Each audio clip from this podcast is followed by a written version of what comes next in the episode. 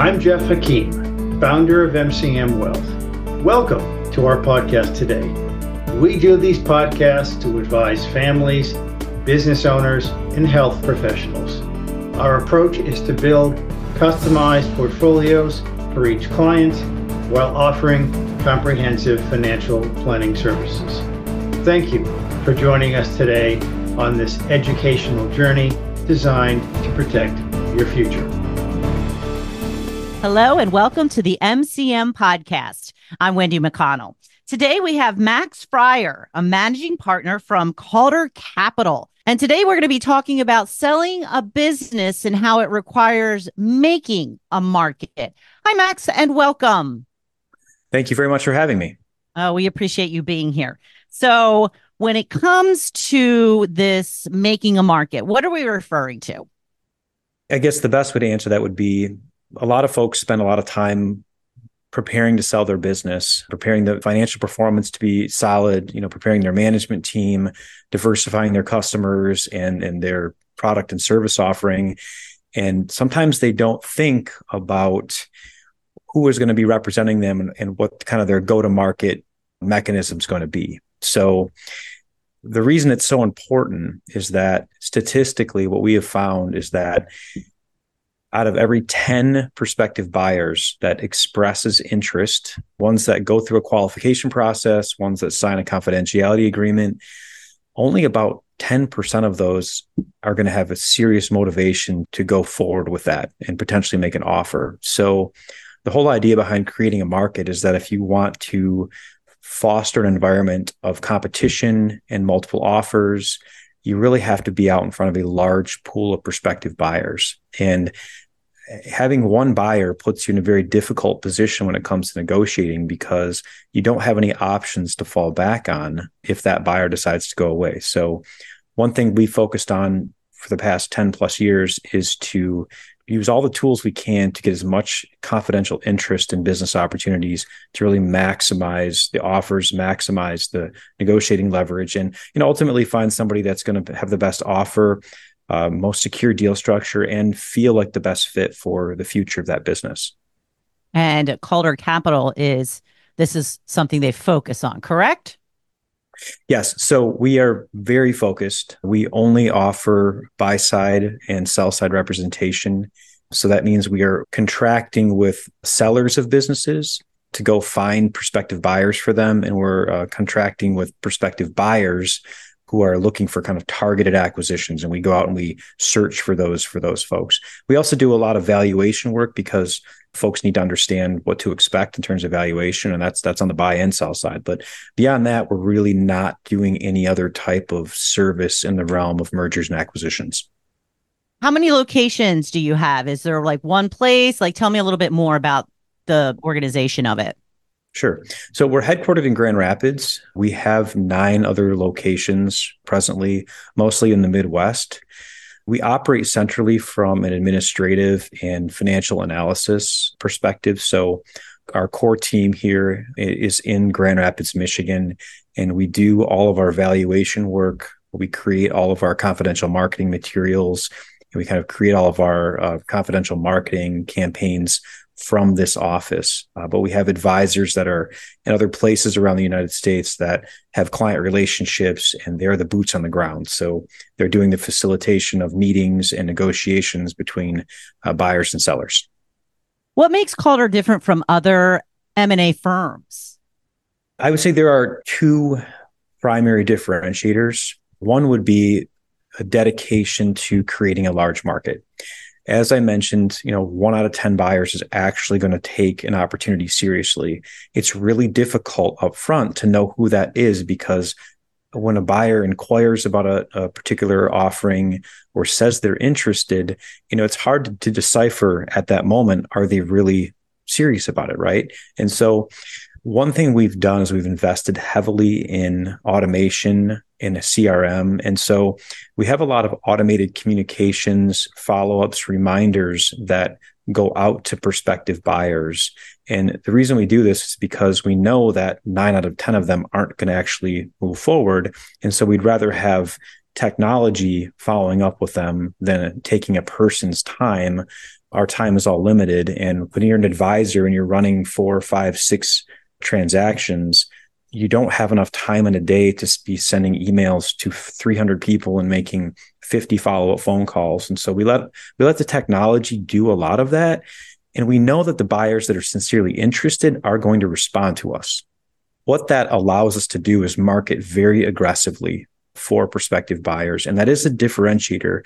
You wouldn't necessarily think it would be a differentiator but what you see amongst most of our competition who do things very manually is that they're trying to pare down their marketing because they don't have the bandwidth to be responsive to a big pool of buyers. And I have just never felt like that is serving the client the right way. So uh, for the past 10 plus years, we've stretched ourselves very hard to keep our marketing efforts very aggressive and then build our team as needed and build our infrastructure you know to be responsive to that and i would say the second differentiator is that we have a very robust buy side service offering. So it's very common amongst M&A firms and investment bankers to represent sellers for sale. It is less common that they represent buyers. And so we have a team that will take a buyer's criteria and they will go out to owners of businesses that are not listed for sale and directly contact them and try to get one-on-one dialogue going with our buy side clients. And I think the reason you don't see it very often is because it takes a lot of cold calling, it takes a lot of research, it takes a lot of cold email outreach, and uh, that's part of the culture of our team is just gritty, and we'll do the hard work. When a business owner comes to you wanting to sell a business, what does that look like? The most important thing initially to understand is what is their motivation, right? So just getting to know them, talking to them, understanding the business, becoming familiar with it, trying to figure out what's driving them. Most often, what's driving them is that they've tried to sell to someone internally. They've tried to pass along to maybe a son or daughter. They've been approached by a buyer and it hasn't worked. And they're kind of getting tired, uh, oftentimes looking to retire, burned out, and they're, they're looking for a successor that they don't know. And so once we kind of have that initial conversation, it really comes down to doing a, I guess I'd say a market informed valuation analysis of the business. And I say market informed because there are a lot of business appraisers out there with lots of credentials, but they've never actually sold a company. And so when they do a valuation, it can oftentimes deviate into theory and oftentimes be very detached from the realities of the marketplace. So we probably do upwards of 150 valuations a year. And we are looking at those valuations from a buyer and from a lender's perspective. And we're doing that because that's what's going to happen when they go out to the market. And we want to make sure to sit down with them before they're our client and go into an extreme amount of detail in terms of how is a buyer going to look at your business? What are offers likely to look like? What's the deal structure likely to look like? Where do we think the buyers are going to come from? Where are we going to go to find these buyers? And only if that seller is comfortable with that conversation do we want to move forward. I would say this is in somewhat contrast to other folks in the industry who have their clients sign contracts with them without doing a lot of this upfront work to make sure that their expectations are aligned with what reality is. What is a common challenge your team faces in the initial stages of working with a business owner? Two come to mind. One is a it's a it's a correct stereotype in that most business owners overvalue their company. So they, they don't really understand what drives value. And they they tend to assign a lot of value to well, my customer relationships, my patents. And the truth is the value of the company is 99% in the earning streams that it produces. So if the company is not profitable, buyers lose a lot of incentive to want to look at it. And you know, lenders are oftentimes their hands are tied, right? Because they they need cash flows to fund the debt, right? And so going through that valuation analysis up front and showing them what drives value and dispelling some of the myths that things like patents necessarily translate into dollars. They can, but oftentimes they don't. Making sure that we kind of bust those myths aside uh, that is one challenge that we we want to get over right away, and it's sometimes a significant challenge that we have. And I'd say about forty percent of the time after we do the valuation, the valuation client decides that they're going to hold on to the business for a longer period of time. So, uh, you know, that is one challenge that we face. And that is that because it's not what they thought it was going to be worth. Yeah, and I think on that they they haven't really done a lot of the planning that they need to do, right? And so working with a wealth advisor to really understand what your situation is, what type of resources you need to spend the next 20 or 30 years of your life, that is something that surprisingly few owners do. And I think another thing, there's a lot of owners run a lot of personal expenses through their company. And they don't really understand like what their personal budgetary needs are. Like once the business is sold, they don't have those profits from the company to rely on. The second challenge beyond valuation expectations that we encounter are business partnerships. We are very wary when, when approached by business partners about wanting to sell. Um, and it's not that we assume that their intentions are, are not um, correct, but it's that oftentimes you'll have one partner that is starting to think about retirement or is burning out and they they want out. They they want to be out of the business. The second partner does not want to spend the resources to to buy them out. And so they go along with the process but they haven't really spoken up about what's important to them so we make sure when dealing with business partners to the extent we can that they are on the same exact page and they're all involved in the conversations up front because we want to make sure that they're aligned. It's been common where we've been close to the closing table and suddenly one of the partners who hasn't said very much starts to say a lot. Yeah. So th- those are things to be wary of up front. Yeah, that's a problem. So when a business owner is indeed ready to sell, what makes an ideal buyer candidate? that's going to depend on that owner's priorities, right? And some owners, they see money and that's fine. That's what's important to them is, is maximizing as much in terms of proceeds as they can. And so the ideal buyer in that instance is the one willing to come with a lot of cash and a lot of security in the deal structure and give them the highest price.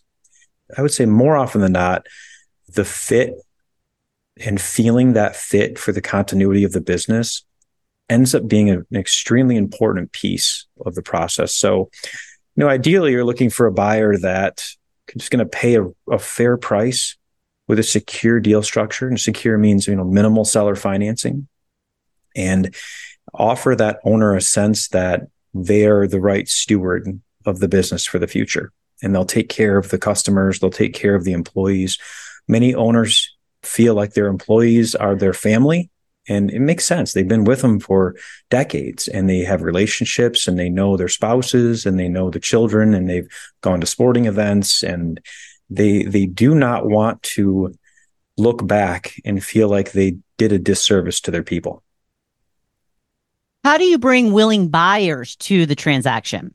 Okay, so one way to bring buyers to an, a business opportunity is to do confidential advertising. So put together a blind teaser and use that teaser to send it out to prospective buyers or place that teaser uh, in places where buyers will see it.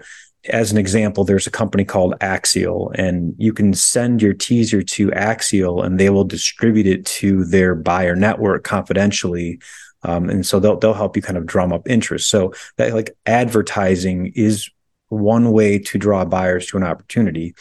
Another way is to do research, right? You, you can research folks that have made acquisitions in the space and and buyers who are interested in making acquisitions in the space, and you can reach out to those buyers.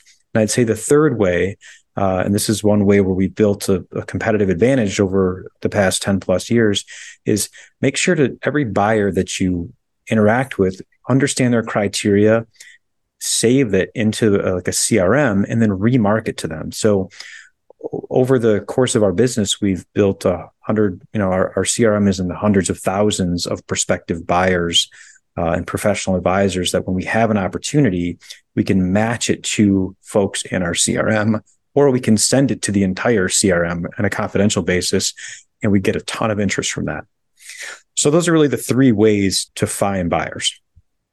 What role does Calder play in the sifting through interested buyers to find as many of the matching characteristics to the ideal?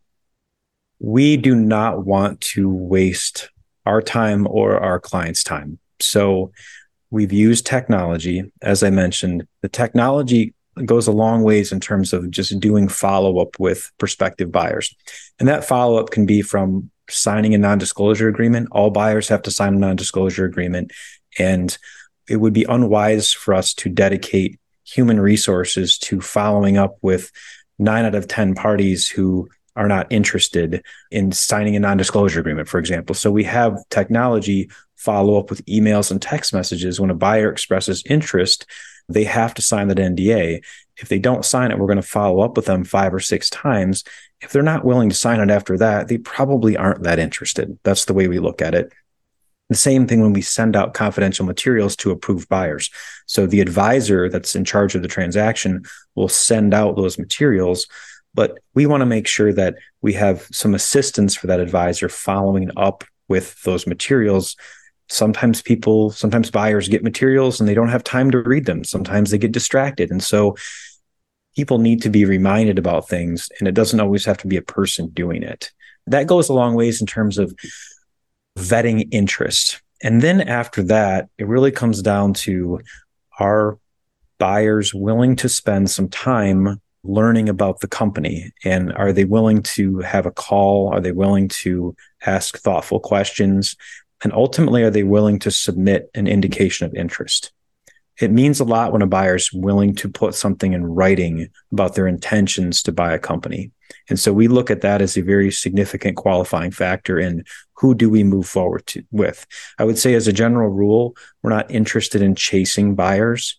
If a buyer is not expressing and making overtures that they're sincerely interested in one of our opportunities, it's probably not going to happen. So, how much of the transaction structure is uh, standardized versus negotiated? Uh, that's a great question. And I would say there seems to be more nuance and creativity the larger the deal gets. And uh, so, for example, if a transaction is less than 5 million, more often than not, the buyer's using uh, an SBA 7A loan.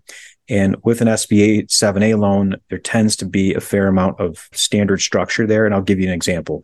It would be very common in a $5 million or less transaction for the buyer to bring approximately 10% of the cash equity needed, the seller to finance 10%, and the lender to supply the 80%. And so ultimately the seller would walk away with 90% of the, the purchase price at closing, and they would be taking payments in the form of a seller note over a certain period of time. There can be some variation depending on certain things, uh, but they'll be taking payments for that 10% over the, the balance of that.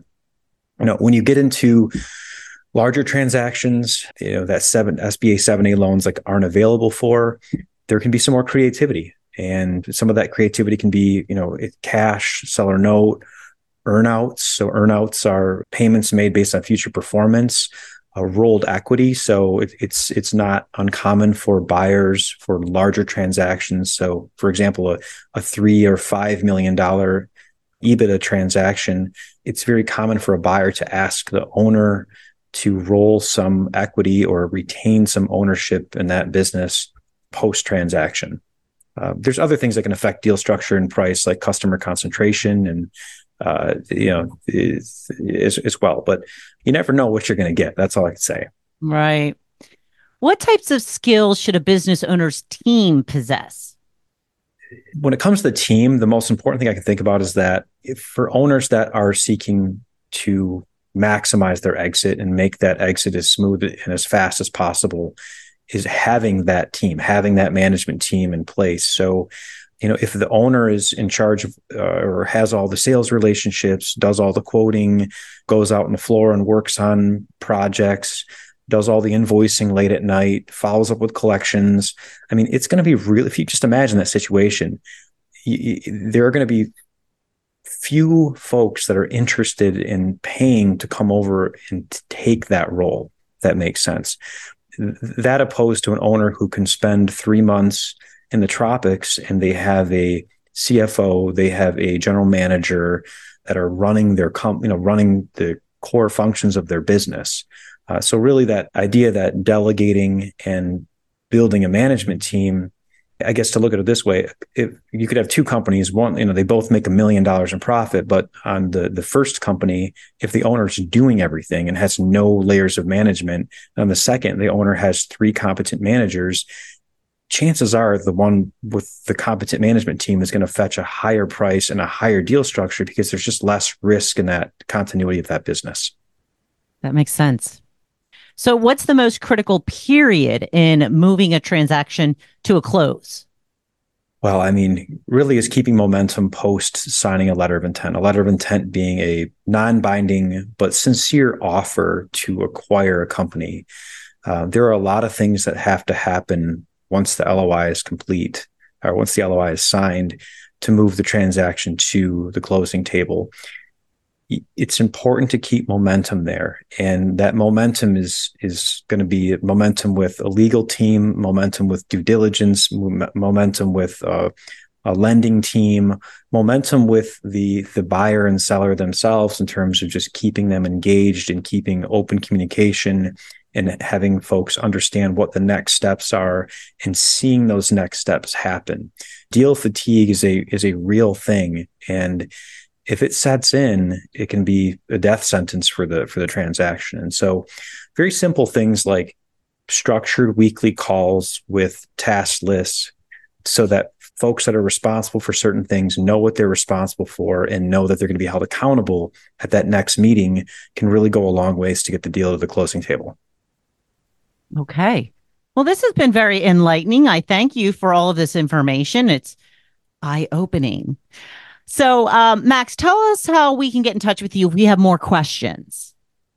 Uh, sure. Probably the best way would be via email. And just because if I get it, it will usually sit there until I have a chance to respond to it if I can't respond to it right away. And that's versus a text message or call, which can somehow fade away sometimes. So the email is max at caldergr.com. That's C A L D E R G R.com. Uh, you could also get a hold of me on LinkedIn um, although I do not check that as often. Okay, thank you for joining us today, and thank you for listening. Please like, follow, and share this podcast. Until next time, I'm Wendy McConnell.